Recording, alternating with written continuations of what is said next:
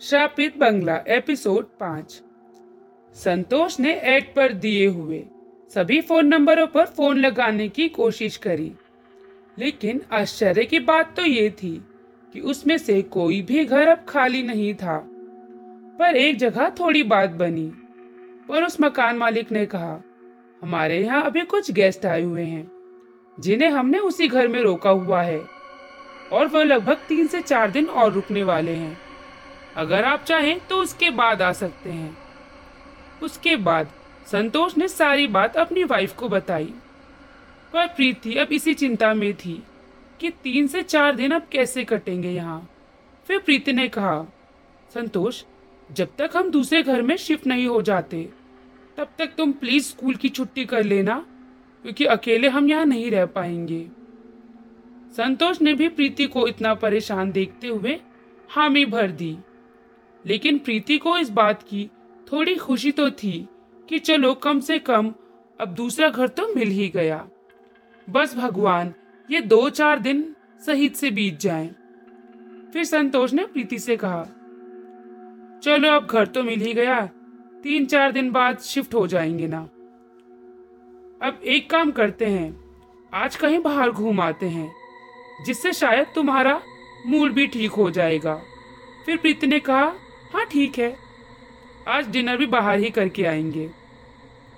उसके बाद लगभग चार बजे संतोष ने प्रीति से कहा, चलो अब तैयार हो जाओ डिनर के लिए। फिर नेहा ने कहा, पापा, हम घूमने जाएँगे। मैं ये बात अपनी फ्रेंड को बता दूँ? मैं अभी उन्हें बोल कर आती हूँ कि हम आज घूमने जा रहे हैं। पापा, उन्हें भी ले चलो ना? इतना ही कहा होगा नेहा ने।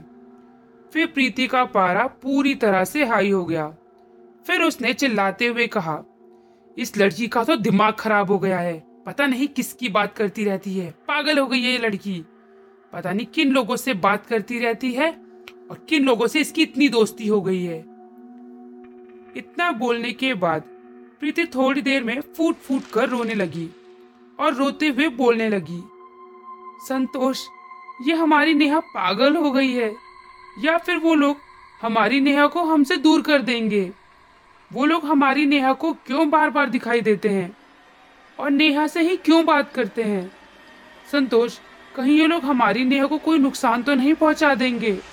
मुझे बहुत डर लग रहा है। संतोष ने प्रीति को ऐसे रोते और डरते हुए देखा। तो संतोष ने कहा, प्रीति, ऐसा कुछ भी नहीं है और ऐसा कोई नहीं कर सकता। कि कोई हमारी नेहा हमसे अलग कर दे। किसी की इतनी हिम्मत नहीं है कि हमारी नेहा को नुकसान पहुँचा सके। इसलिए तुम फालतू में डरना बंद करो। चलो अब बाहर चलते हैं। मूड फ्रेश हो जाएगा तुम्हारा। और नेहा, तुम भी तैयार हो जाओ। और अब हाँ ऐसी फालतू की बकवास बंद करो। किसी फ्रेंड को नहीं बुलाना। किसी को कुछ नहीं बताना, ठीक है? चलो जल्दी तैयार हो जाओ। थोड़ी देर में प्रीति और नेहा तीनों रेडी होकर बाहर जा रहे थे। और इन तीनों के गेट के पास पहुँचते ही नेहा ने संतोष के हाथों से अपना हाथ छुड़ाया और बहुत तेज़ी से घर के पीछे जो एक बड़ा सा गार्डन था, उस और भागने लगी। संतोष नेहा के पीछे पीछे ही भाग रहा था और आवाज़ लगा रहा था। संतोष, प्रीति दोनों यही बोल रहे थे, नेहा, रुक जाओ। कहाँ जा रही हो? नेहा, रुको ना। तुमको क्या हुआ? बोलो नेहा। लेकिन नेहा बिना कुछ बोले बस रोते हुए गार्डन की तरफ़ भागे जा रही थी। तभी संतोष वहाँ पर रुक गया और उसने प्रीति को भी वहीं रोक दिया। फिर उसने कहा, एक मिनट रुकना देखते हैं किससे मिलने जा रही है। आज देखते हैं कि कौन है, जो हमारी नेहा को इतना परेशान कर रहा है। फिर प्रीति कह रही थी, नहीं संतोष नेहा को पकड़ लो। वो लोग हमारी नेहा को कहीं नुकसान ना पहुँचा दे। मेरी बात मानो, संतोष? ये वही है, सरकटी औरत और उसके बच्चे। इसलिए नेहा को ले आओ, संतोष, वहाँ से। लेकिन संतोष, इस समय पूरे गुस्से में था और चिल्लाते हुए बोलने लगा, आखिर क्या किया है हमने इन लोगों का? ये हमें क्यों परेशान कर रहे हैं? आज देख लेने दो, कौन है? फिर बताता हूँ इनको मैं। संतोष बहुत गुस्से में था। गुस्से में आग बबूला होकर गार्डन के पास ही खड़ा था। संतोष संतोष के मुँह में जो आ रहा था, वे वही बोल रहा था। संतोष ने फिर कहा, देखता हूँ आज इनको मैं, ये सरकटे लोग। अब मैं इनको सब बताऊँगा। संतोष अनाप शनाप बोलते जा रहा था और उसकी वाइफ लगातार रोते हुए बोल रही थी, नहीं, नेहा को लेकर आओ ना, नेहा! पर संतोष ना तो नेहा को पकड़ने जा रहा था और न ही प्रीति को गार्डन में जाने दे रहा था। लगभग दस मिनट तक संतोष वहीं खड़ा था और प्रीति संतोष के साथ ही थी। फिर थोड़ी देर में नेहा किसी से कुछ बात करने लगी। ये संतोष ने भी सुना, लेकिन संतोष को वहाँ नेहा के अलावा और कोई नहीं दिख रहा था।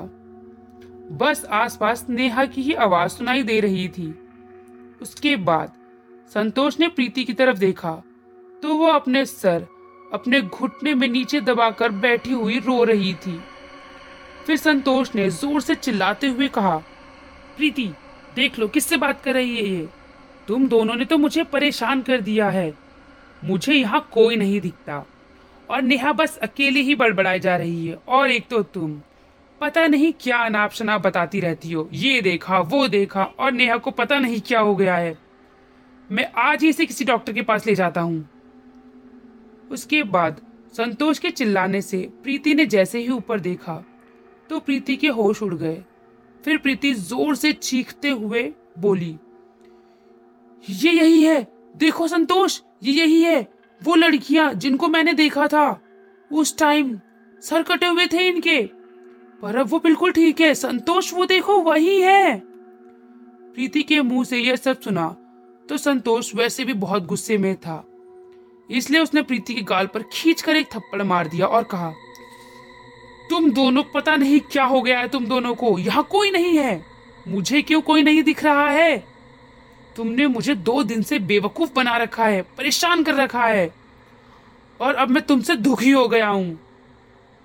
शायद प्रीति समझ चुकी थी कि संतोष को वो दोनों लड़कियाँ नहीं दिख रही हैं।